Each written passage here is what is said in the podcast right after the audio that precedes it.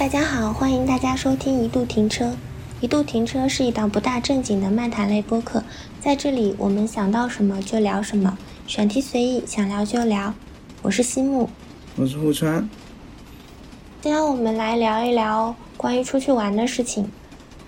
在十一月初的时候，我跟母亲去了一趟桂林玩，整体的那个行程是跟着他们公司的团去的。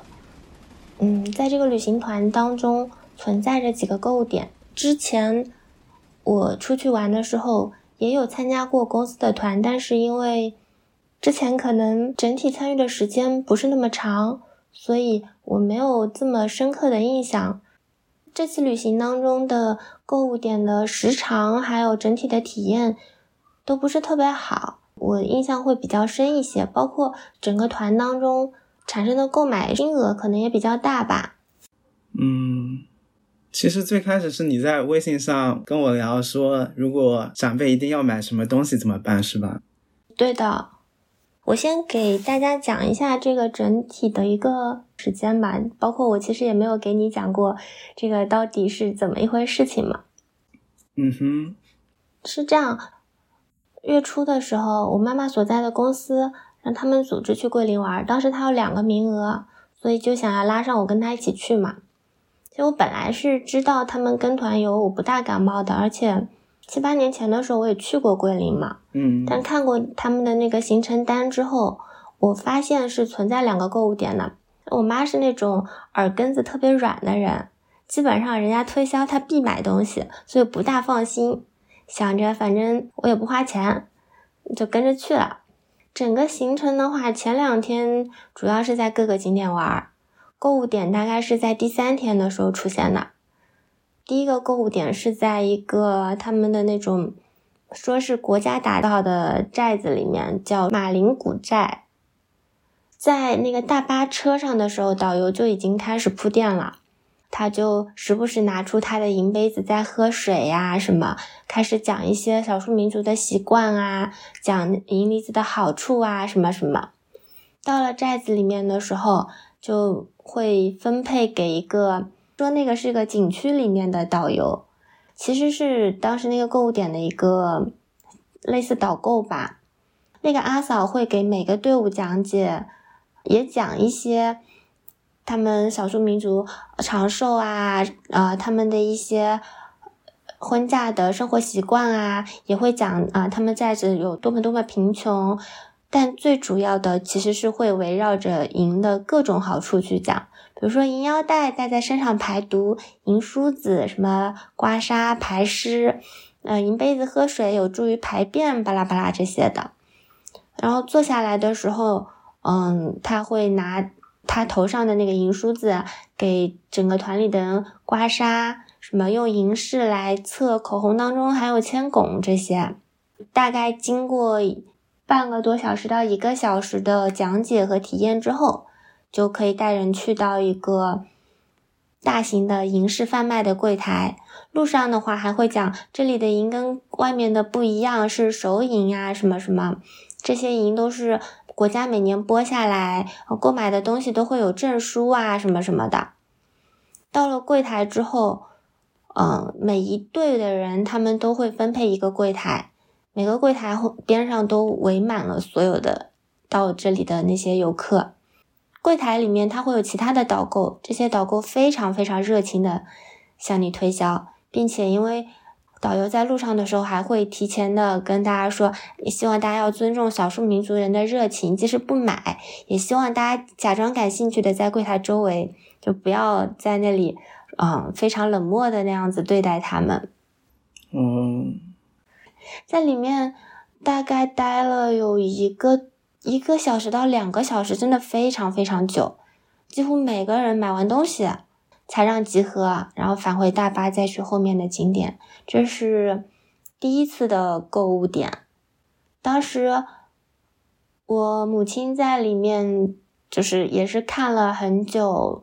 她最后是选择买了一个银梳子，因为它里面的银的价格大概是在三十一块钱一克。我其实更早以前大概是知道。嗯，首饰啊什么，金是讲一克是每克多少钱的，但银很少有讲每克多少钱的。银主要讲的是工艺，它不讲单价来卖的嘛。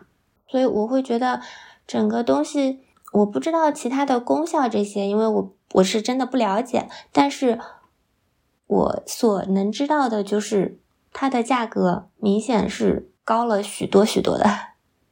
嗯，我记得银单价就几块钱一克吧。嗯，对，反正银的单价我印象里是很便宜的。嗯，所以你母亲买的时候，你有跟她沟通这个事情吗？我有的，她在要买的时候，我有跟她说，首先这个从单价来说，这个一定是偏高的。其实，在最开始她想要有有心动的时候。他当时还想，也是觉得这里的价格一定是偏高的，然后他是想着，啊，回来之后去这边就是那些卖金饰的那种那些店里面去买买一个银碗或者银梳子回来就好了。所以你母亲当时那么想之后呢，后面为什么又在又在现场买了那个银梳子？当时有什么触动了他，还是？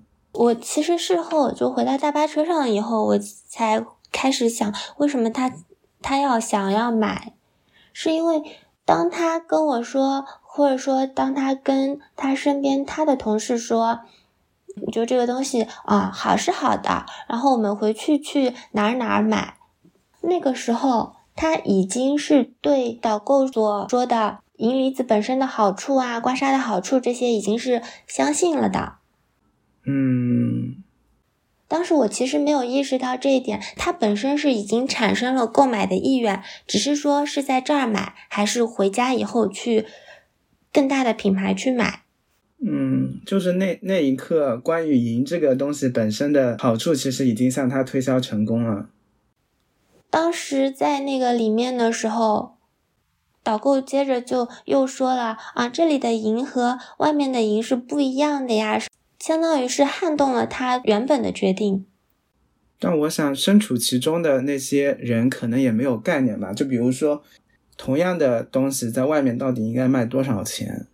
对，而且整一套推销完了之后，我们在那个环境里面几乎是待了有一个小时到两个小时，整个闹哄哄的，你甚至也不太能感受得到时间的流逝。所有的人都在问，哎，这个东西都在看这个东西，都在向你推销这个东西，或者说你身边的人都在买这个东西，大家的犹豫都是在想，我要要不要买一个这个，或我要不要买一个那个。你处在那个环境里面，你很难再跳出来去思考，说我是不是需要这个东西，就不自觉的都会从众，而且不仅仅是那个。导购在劝说你，你身边的同事可能也在想，甚至他可能跟你说：“哎呀，我买个银梳子，我自己不用，我还可以给我的女儿用。”所以到最后就变成了到底选择买哪个的结果，而不是要不要买，是吗？我一直在劝他不要买。我劝他不要买的主要原因是因为，就是我刚刚说的，我知道这个东西的价值。嗯。第二个其实是因为我听过嘛。另外的话是因为。嗯，我很不喜欢这种整体讲解当中，他们为了讲银的好处，就去贬低别的东西。比如说，他们为了说啊，赢了银刮痧会更好，就贬低说，像什么呃牛角那个刮痧板就会加重湿气呀，什么什么的。另外，包括他们用那个银梳子。测大家的口红，几乎所有人测的口红都测出来说铅汞超标。我认为这个是非常不合理的嘛。这是个很有趣的实验哎，就是他们通过银梳子测出来口红不好，所以在这个场景下，他宣传的是银梳子的好处是可以用来测铅汞吗？对，可以用来测铅汞，可以用来测你口红、化妆品、嗯护肤品里面是否铅汞超标这样子。但实际上，就是用稍稍理智一点点的想法，你就会知道他的这个说法肯定是站不住脚的。他的整这个测试。几乎用了所有的品牌，当时是啊阿姨比较多嘛，嗯，就它其实是包含现在有一些新起的国货，然后一些微商的口红，一些国际大牌的口红，各大的都有。它是用那个银梳子在纸巾上这样划一道，如果很黑就说明铅汞超标，就划一道，它只要是黑了就说明这个口红有问题。当当，科普小 tips。口红擦银饰变黑，是因为口红中的某些成分跟银产生了化学反应。众所周知，口红中含有化学成分和重金属成分，其中包含硫化物，而硫化物在和银接触后会发生氧化反应，从而生成一种黑色物体，这也是口红擦银饰变黑的原因。口红擦银饰变黑，是因为口红中含有硫化物，这个跟口红质量没有关系的。口红中含有硫化物是正常现象。不管是几十元的平价口红，还是上百元的大牌口红，都有可能含有硫化物。因此，单凭这点因素是无法看出口红质量的好坏的。所以，导游所用的用这个方法来检验口红中是否有重金属，并不可靠。我当时看到这个做法的时候，我都觉得，嗯，就是把所有的检测都当成摆设吗？不是你这个就很像家族群里发的那种小视频，就不是有那种特别夸张的那种视频吗？说什么用什么东西倒进去，如果怎么样，那这个东西就是不好的。就给我的印象是这样。那现场就没有人有什么疑惑吗？或者什么的？嗯，现场我们当时整个团是五六十岁的阿姨比较多。嗯，就没有想要去质疑这个事情吧。当然，嗯，我觉得可能最主要的一个原因是因为当时是可以去现场体验刮痧嘛。嗯，刮完之后非常快的出痧了，所以最后在场的人都买了银的商品。对的。嗯，有金额非常巨大的嘛？就是我有听说。买了两个杯子，那个一个杯子大概是三千块钱左右吧。它内胆是银的，那种保温杯。啊，这买了两个杯子，一个梳子，好像差不多能在那里花一万块钱左右吧。但是大家买回去还是会觉得特别值，因为它主要宣传的是健康嘛。那对于，嗯，他们这个年龄段的人，可能更关注的也会是健康嘛，健康长寿，脸上都洋溢着幸福的笑容吗？对的，并没有任何一个人觉得不值。哦，那现场可以讨价还价吗？并不能的。那三千块钱一个杯子，大家也是真拿得出手呢。那你买的是健康的，而且啊，这个东西的价值在车上的时候，导游就会说，你这个东西你可以用一辈子，并且他是拿什么来做对比的呢？他是拿你的手机来做比价的。嗯，你手机大概是五六千一个嘛？你手机应该是用两三年，现在一个手机已经是算用的时间比较久一点的了吧？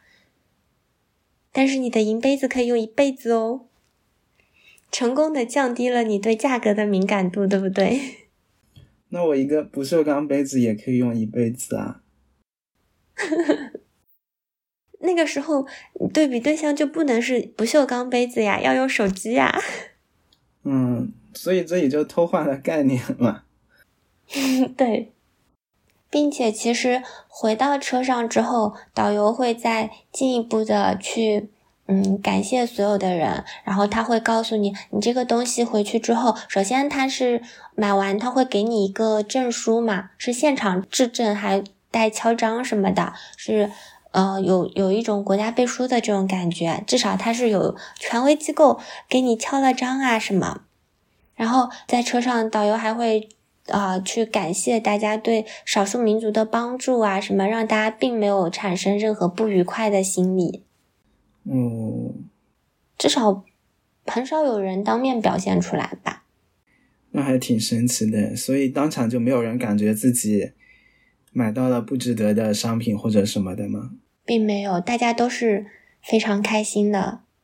好的，这要说明一下，用银质的杯子喝水并不会更健康。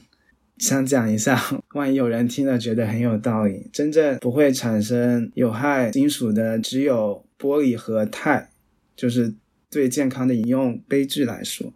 真的吗？你从哪里看到的？之前研究过啊，就是哪怕性状很稳定的不锈钢，过了一段时间它也会电解出金属本身嘛，就可能不太好。陶瓷杯也不行是吗？对，所以，嗯，反正第一处旅行点就这样。嗯，对。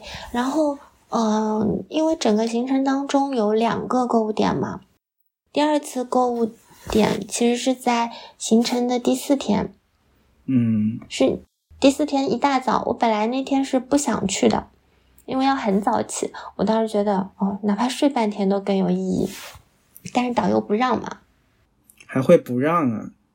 对他，他会说，嗯，因为他们团应该是多少人，如果我不去的话，就会找他的麻烦嘛。这次购物其实导游从更早就开始铺垫了，相当于从第三天的时候，他就在车上给我们讲一些民间传闻，然后所谓的野史啊，什么什么啊，但是最主要是围绕着一样貔貅。他也会去讲一些当地的贫苦的孩子们的故事，比如说像大家都知道的马加爵，他的人生，当然不会着重讲他后面的就是犯罪的这个事情，但是会讲他整个人生经历当中一个贫穷的心态的一个变化嘛。因为其实，在第一次购物点之后。大家虽然当时是比较开心的，没有说啊发作啊，或者说怎样，但是心里是起了一些戒备心理的。嗯，包括呃跟我妈妈在一起的有几个阿姨，当时就说啊，在这里我一定一毛不拔。所以第二次的铺垫会比第一次更早，然后力度更大嘛？对的。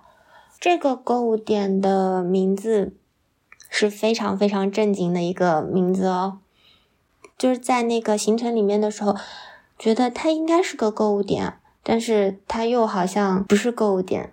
这个购物点叫积雪玉博物馆，听起来是不是特别正经？嗯，听起来就像一个景点呢，对吧？进去之后的话，其实。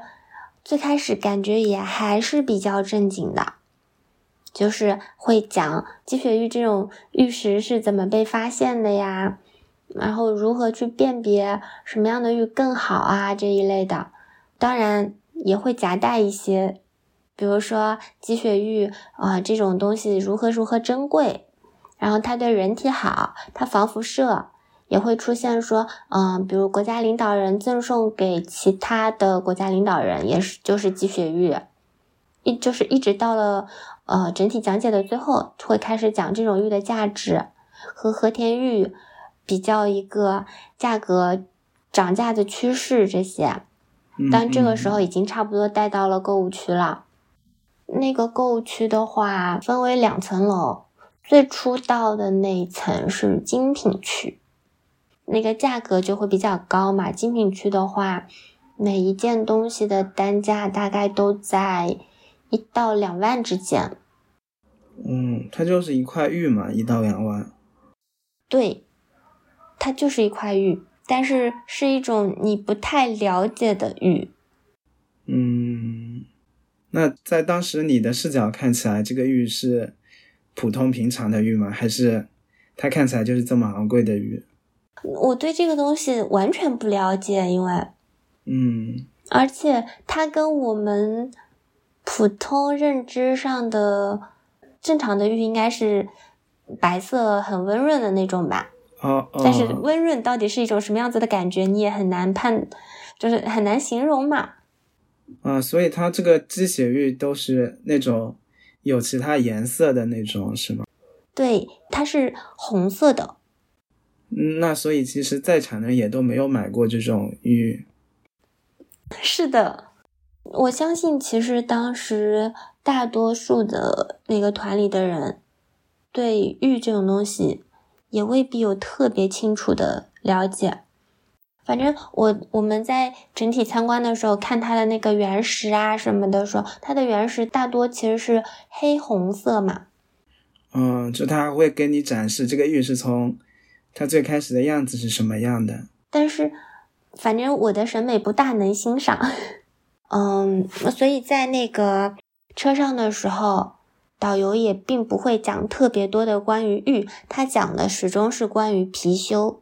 貔貅这个东西，他有多么多么的好，以及说啊，你知道李嘉诚家里面有多少尊貔貅吗？你知道谁谁谁有多少尊貔貅吗？之类的话，就说貔貅这个东西，它不是只吃不拉，招财，然后辟邪，嗯，然后在那个。一到两万的那个精品区，大概逛了二十来分钟，相当于大家只是把这个地方先逛一逛、看一看、了解一下，但是很少有人会买，因为太昂贵了嘛。对，接着才会带大家去另外一层楼，那层楼价格就明显亲民很多，价格大概是在一。到七千之间吧。哦，但是普通的区，它的貔貅也是可以招财纳宝的，是吧？对，它只是说这个玉的质量没有精品区的好。嗯，我当时看了一下，我感觉母亲没有表现出来有什么感兴趣的样子，我就想找出口离开了。我找了半天找不到出口，只好沿着。我们来的那个路，顺着安全出口的方向出去的，但那个出口其实很显然是错的，因为我走了特别特别多的路，直到我在外面等了大概有一个多小时，他们都没有出来，我觉得不太妥当。终于找到了离卖场很近的那个出口，又进去。这个出口你知道有多隐蔽吗？他躲在某一个柜台的后面。哦。想出来都不行呢。对，当时我进去以后，嗯，他刚刚付款完毕。哦，你的脑中就蹦出了金钱掉落的声音。他他当时是因为听了那些什么辟邪呀什么的想法，然后就想到我姐姐很快就要本命年啦，就想要买一个送给我姐姐。甚至他认为，那这个东西买了一个给我姐姐，他应该要再买一个给我。我当时就拉着他出来了。出来的时候，反正被拦了一下，说不允许我们自己出去。我就说你们这个地下不透气，我很不舒服，就直直的往前冲，他让我出去。我出来的时候还被母亲指责了一下，我怎么这么不合群？还好。你进去的时候，你母亲还没有买第二款。是的，买回来之后，他前几天有去过我姐姐那里。我当时我问他：“你怎么不把这个东西送给我姐呀？”他说：“哎呀，我现在想想，我要是送给她，一定会被她批评的。”嗯，所以他现在意识到了这个东西可能并不值得它的价值。嗯，他没有说值得这个价值吧。只是说我是反对的，而且这个东西我在路上的时候就在给他灌输，我说这个东西你对它的真实作用并不了解，嗯，而且我当时看他整个态度都是一点都没有表现出来他对这个东西感兴趣，或者说，我甚至一时不知道应该如何阻拦他去买，因为他的整个讲解都是围绕着什么各种猎奇的野史故事来佐证，来诱发大家的购买欲嘛。所以最后你也不知道他到底是因为什么买了这个。哦，那我母亲其实是因为他的这些猎奇故事。嗯，就是这些猎奇故事实际还是产生了作用。是的。因为像玄学、风水这种东西，你很难说大家一点不信。嗯，以及它的整个是个博物馆，多次提到什么国家领导人拿鸡血玉做成的东西去送给其他人什么的，这些我想也是有一定的作用的。还有一点的话，他会不断的提到说。嗯，在这里买东西是对当地的支持，是对少数民族的帮助，什么也会产生一定的作用吧。嗯，那第二个购物点下来，其实大部分人应该也都买了东西吧？或多或少，好像是也有买一些。那之前互相承诺着一毛不拔的阿姨们，最后也都花了钱。对，这些阿姨回到车上的时候。当时就说，从一毛不拔到一点不剩。回到车上的时候，大家就也很积极，也会说：“哎呀，买了这么多，花了这么多钱，回去要更积极的去赚钱啊，或者怎样。”因为他们是公司的团嘛，并且也会说：“哎呀，嗯，请了这么多貔貅，嗯，回去肯定会赚更多的钱。”其实导游不仅仅是说从。这样东西本身的价值会去跟大家说，还会说，哎呀，大家都就是来到这个地方就会想要到当地来消费的嘛。桂林这个地方又这么穷，什么什么的，有一些有一点点贴脸式发言。嗯，在。前一天那个购物点是大家不是买了很多东西嘛？他甚至给大家看那个单子，说其实你们前面那天买的东西，大家会以为我们导游会拿很多很多的提成啊，但其实我给你们看这个单子上，我实际发的这个钱可能就是几百块钱，怎样怎样的。哦，那我就在想，他是通过什么方法让那些老人心甘情愿购买的？或者他利用了老人的什么的心理？其实，在这个事情结束之后，我去问过我的母亲，但是她不太能再去从自身的角度去分析自己当时为什么产生了购买。嗯，就像我刚刚所说的，在他们讲解的过程当中，我是半信半疑的，只是因为我自身思考了一下。以及说当时的那个环境，所有在购买三三两两他们结伴购买的人，那些叔叔阿姨，我并不熟。虽然这是一个团体，但是我并没有处在那个团体里面。所以像这种团的话，它就会有这样一个场域嘛，因为游客之间他并没有那么熟悉。是因为。这些游客之间三三两两其实是熟悉的，他们是会相互影响的。其实，嗯，虽然说我的母亲她是没有办法非常客观的分析自己当时购买的一个心态，我有去问当时团里另外一个我认为能仔细思考这些事情的人，嗯，我简单了解了一下对方的心理。在经过了解之后，发现最主要的是有以下几点心理吧。首先，我们本身出去玩的时候，一般都会想着可以带点东西回来送人。嗯，就是旅行之中本来就会有购物的需求。对，所以你最开始这关心里就已经打通了。嗯。对于这些东西的真实的价值和功效的话，更多的应该是处于一种冲动消费的环境里面。它整个的话，你不太有机会去冷静的思考。另外的话，嗯，还有一点就是，会抱着出去玩就是消费的这样一种心态，也会有一种嗯支持一下当地的那个旅游业，就扶贫的这种心态，还有就是支持一下带我们的这些导游啊、司机这种。所以一个是他们在出去玩的时候，其实对购买这个行为已经有了预设。对的。通过这一系列的。言语沟通，包括扶贫啊，包括少数民族的故事啊，其实让这些游客对导游、这些工作人员还有当地，其实都已经有了一定的情感投入。就是如果说消费，其实是帮助他们这样子。是的，在当时我还观察到了一种现象，就是在积雪玉博物馆里面的时候，当时有另外一个阿姨，她最开始也是想要去买一个貔貅嘛。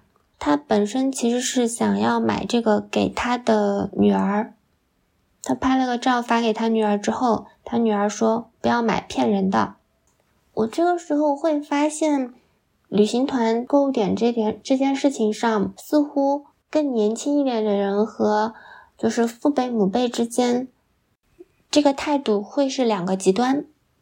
父辈母辈可能是因为处在当时的那个环境里面，他们失去了冷静思考的这个能力。但是，嗯，年轻人他是几乎什么也不说，就直接只给出他们的判断，就说这是骗子。嗯。所以在回来之后，我也会很好奇嘛，就关于购买的这个东西是否受骗。我回家之后，当时不是也拿着那个证书，经过了一番查询，其中银梳子是查到了桂林中质检测机构有限公司的那个相关的证书嘛，但那个积雪玉我查了半天也实在查不出来什么。这个时候我又在想，就算我查到了，又能做什么？当时你不是也说，那这些东西就算是真的，它真的值这个价值吗？我自己也是没有明确的答案的，我可能只是不想承认这属于骗人的范畴里面吗？所以，其实，在那个场域里面，他通过给你提供相关的证书，让你觉得这个东西起码是真的。对，买这个东西的人，其实那个时候他的关注点就从这个东西是不是真的上面转移开来了，就好像这个东西。它可能在那个地方会相对贵一点，但是它起码是真的银，或者说是真的玉。嗯，所以看下来，就是整个旅行团它是一个相对比较封闭的一个场域嘛，因为在这个空间里面，其实只有导游和游客嘛，然后游客他一直接受的其实是导游或者说购物点销售人员给他的灌输式的那种言语嘛。这种场景下，可能游客他就会失去自己的判断，所以我也很难客观的评价这个是不是一种刻意的欺骗。虽然，就换一个角度，就导游这些，他他的说辞当中有一部分应该是真实的，比如说他们处在这些地区的人可能生活没有那么容易，去往当地旅游的我们产生的在购物点产生的消费，可能是一定程度上。可以帮助他们的，但是这些链条上的人，他所说的可以帮助到当地的那些孩子，我不觉得是我们在那个购物点去产生消费就可以的。哎，但实际看下来，他们其实也并不会对他们产生什么帮助啊。在了解到有一些人购买其实是有一种扶贫心态的时候，我想去了解一下那些企业。我甚至连他们公司这些都很难查到，就更不要说查到这些信息了。就它本身如果是以这种方式当做噱头的话，那它本身就应该展示它到底怎么帮助了那些贫困人民啊，或者什么的。对。但是在这种场域里面，我就会觉得这种所谓的帮助很难站得住脚。所以我我其实在想，在购买的时候。你心存善意没什么错，但是这些善意有多少善意是能落到实处的？又有多少善意是被人利用的？对，这个事情让我想到之前比较火的那个林生斌的那个事情，他为什么遭受这么大的反噬？是因为他的那个最开始的发展，是因为有许许多多人怀抱着善意去购买他的一些产品嘛？嗯，你这么说，好像人这种心态也很神奇。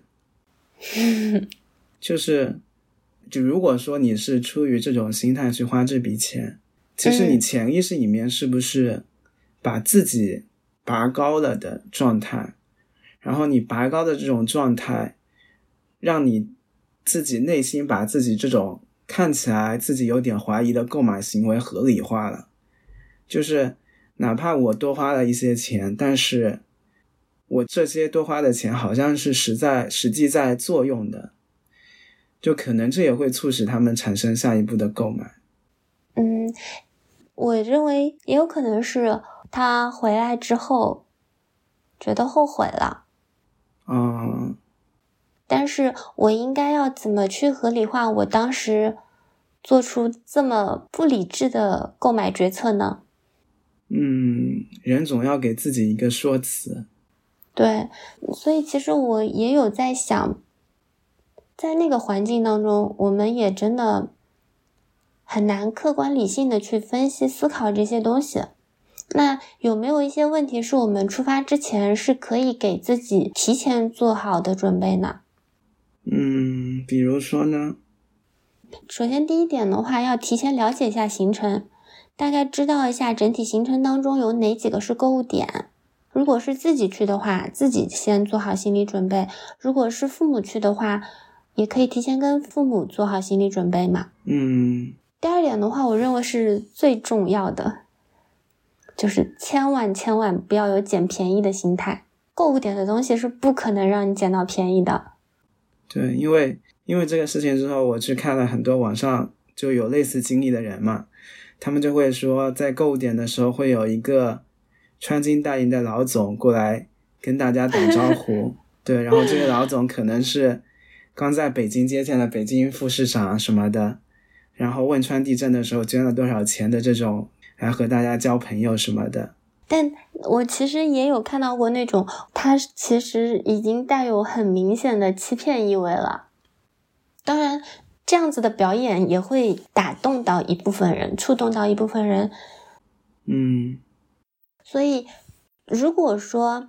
所有的讲解当中，你认为导游还有说在景点的这些导购呀什么，整体的讲的过程非常的真诚，但是在讲的过程当中，一定要仔细分辨一下他所说的功效是不是全部都是可信的，也不需要全盘否定他们，但是一定不要全盘接收，因为卖的东西几乎都是非生活必需品嘛。属于那种可买可不买的纪念品，那在真的买的话，也要想一下这个钱如果真的是捐给当地了，你是不是可以接受？如果是想买来送给人的，那必须先知道这个东西的价值，别人不一定认可，因为你在购物点买的东西，可能是你花了比较昂贵的价格的。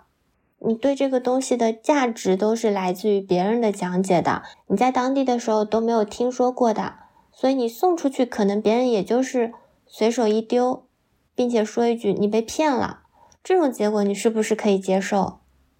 另外的话，还有一点就是一定一定要设一个上限，不管是在这个购物点，还是说整体，允许自己花多少钱，这个一定要设一个上限。嗯，还有最后的话就是，买完之后就不要再去别处比价了。其实这些所有花出去的钱，都是因为自己对这个东西不了解。哪怕你到了卖的更便宜的地方，你并没有更多了解一些这个东西。既然买完了就认为自己是嗯买值了。买到了自己想要的，就开心就好了。或者说，我当时跟我的母亲，我去了解她为什么去产生这个购买的时候，她不太能说得出来。但是我就告诉他为什么我当时劝你不要买。那因为已经产生的购买，已经花出去的钱，买回来之后该用就正常用就好了。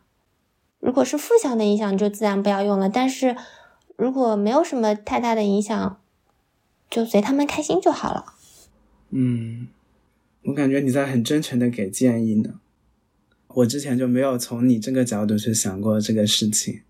其实我知道，他下一次去别的团遇到购物点，他大概率还是会买的，是因为这个是他长期以来他的那种考虑问题的习惯。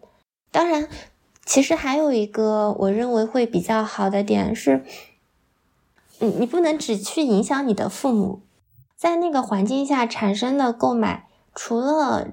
就是导游的讲解，然后处在一个比较冲动的环境下，还有一个非常大的影响就是他和他的同伴，如果他的同伴是没有那么理智的，那他们其实是会同伴之间相互影响的。同伴的这个影响作用，我会认为比导游的影响作用更大。我的视角是这个样子啊，因为我感觉我就是不会买的这人，比如说我的家人在那里买东西。那我就会让他们不要买，然后呢？然后我会和他们大打出手，最后促成不要买的这样一个结果。可是大打出手，除了没有花钱，大家并不是特别愉快呀。但是他花钱了，我感觉最后也不会愉快啊。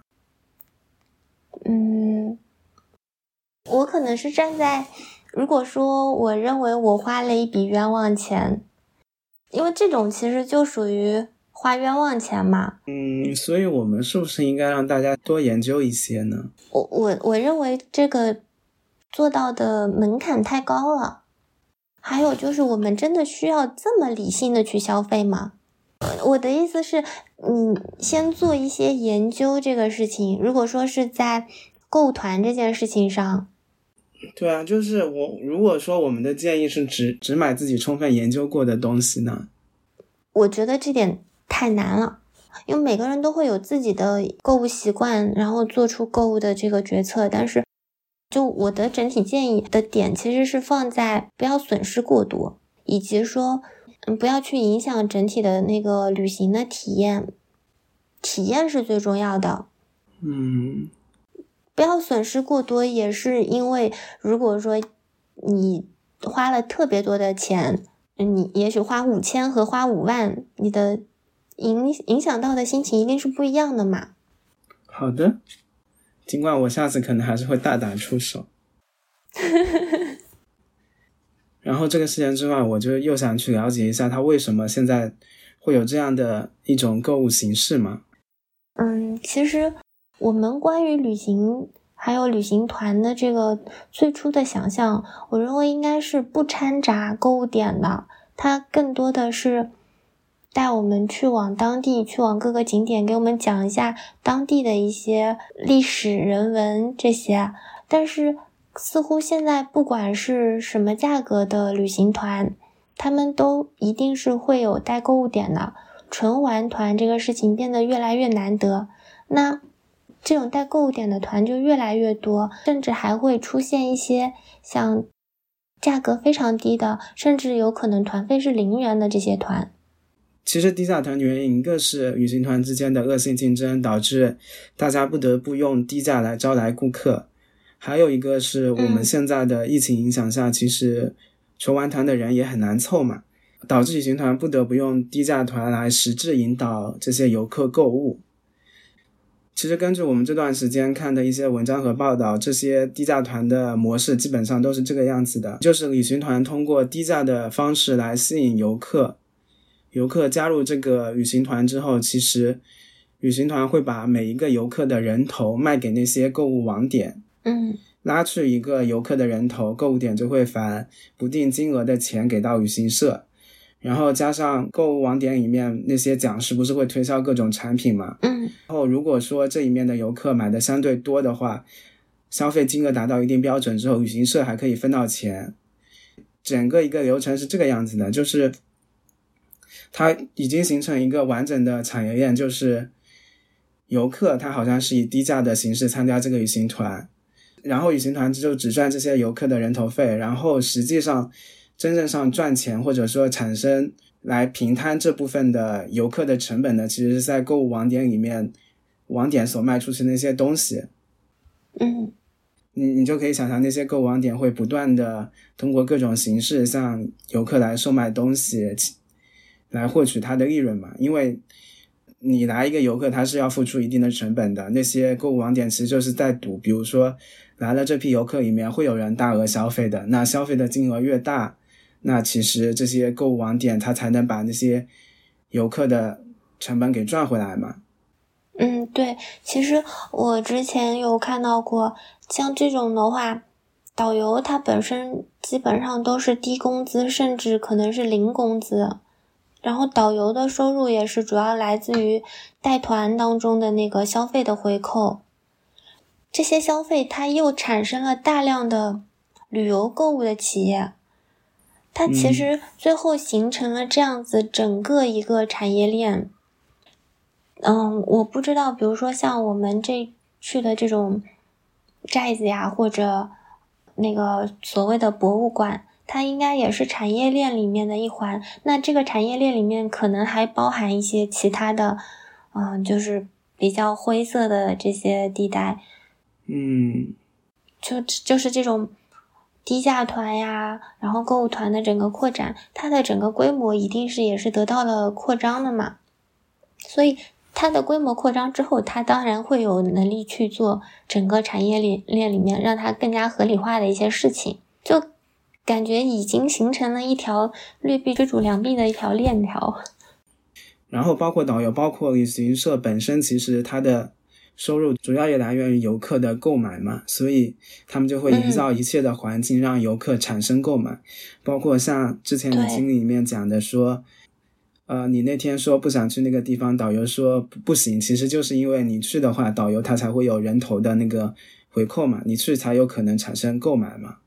就会感觉整个旅行社它这个一开始就是由于呃游客想占更多的便宜，用更低价的成本来玩更多的地方，然后不断不断驱使这样一个旅行团的购物逻辑不断进化嘛，进化到今天其实就已经变成了旅行社不得不用低价加上购物网点来吸引游客，然后旅行社也不得不安排更多的购物网点来平摊。这个旅行的成本，而游客又不得不为了去省那些旅行的钱，而去买更多不值得的东西，然后整个链路它到底受益的是谁呢？我就在想这个事情。我觉得受益的其实是那些围绕旅游的那些购物企业，这条链路并不一定是低价团，它它是走这样一条链路，比如说我们。这次去的这个团，它的团费并不是特别低。坦白说，我会觉得整一条链路里面最开始的这个点在于，可能是旅行社的它本身的那个利润率低，然后导致它那个导游的工资低。导游一旦低工资的话，那在所有的购物点当中，他一定是会不遗余力的去。就促成促成游客的消费嘛，而且我会认为这些导游，因为他带过形形色色的人，他是具有很强的察言观色的能力，他是能判断整个团当中，比如说像我这次所在的年纪比较大的这些人，然后并且他们是一个公司的人，那这些人可能是他们最喜欢的。这些人他们购买能力比较强，而判断能力相对来说没有那么强的冷静思考判断的能力的。第三，因为他们相熟，有一些人他不买，他不太会说啊主动挑起事端。我会认为这样子的团可能会是导游更喜欢的团，所以我我认为可能最关键的一环在于导游的低工资。对，导游工资在一定程度上也会影响游客在其他真正玩的地方的游玩体验嘛。嗯，所以就算我们能看到这些现象，但是这个事情，嗯，就是我们现在能看到这些问题，但是好像这就是这种你你所谓的劣币驱逐良币的这种不断向低价倾斜的这种旅游方式所带来的必然结果。就除非真的有有有哪一天，嗯，游客更关注于游玩的体验，而不关注于他们到底能以多低价的形式来参与这个团，那个时候可能，嗯，像这种低价团或者说旅行旅行当中的购物点才有可能真正减少。虽然你认为是游客更关注，其实我我会觉得，嗯，因为我是觉得，如果说。嗯，游客他并不那么在意旅行的团费是多少的话，那好像就不会促成这种一种行为吧。就是比如说，游客他更在意的是游玩的品质，我去的这个景点到底好不好，我得到的这样一个旅行体验是什么样子。他只选择对他来说旅行体验更好的旅行团，那这样的旅行团应该就不会特别在意于。它的低价或者是什么的，只是说在我们现在信信息不透明的情况下，你就只能选择那些价格更低的旅行团。我我想到了一个事情，就是也许你出去旅行花的钱是恒定的，无非是你这个钱花在了旅行体验上，还是说你花在了购物点。是的呀，但是从这个角度看，游客。相同的钱，他把钱花在旅行体验上和花在购物点上。如果说让他事先知道他一定就会花那些钱，游客会怎么选呢？就我个人而言的话，我一定是会选旅行体验的嘛。我们理性一点来讲，就比如说最后都是同样的价格，但是。参加那种低价团之前，你其实心里会有预设的，就是我就不花那些钱，我就是赚到了嘛，对，我们就赚到了嘛。是的，对，是的。但是如果说，嗯，他告诉你，你最后就是要花那些钱，我相信是没有人会选择低价旅行团的，或者说没有人会选择那种盖购物网点的旅行团的。嗯，是的，但是实际上有可能结果是一样的，只是说开始的时候大家都会觉得。我有便宜干嘛不占？这个事情的根本可能就来源于游客都想更便宜嘛，然后导致旅行团他不得不以更低的价格来吸引游客，然后这个成本最后又被平摊到游客身上了。游客在整个是的过程中他并没有得到任何的好处，就除非你是意志坚定的，可以啥都不买，然后一本正经的从地下室冲出来那些人，你可能才会得到好处。嗯，其实也是得不到好处的。但凡是去到了购物点，你在购物点的时间是有可能被无限延长的。你在购物点待了半天，你这半天游玩的时间也是损失掉的。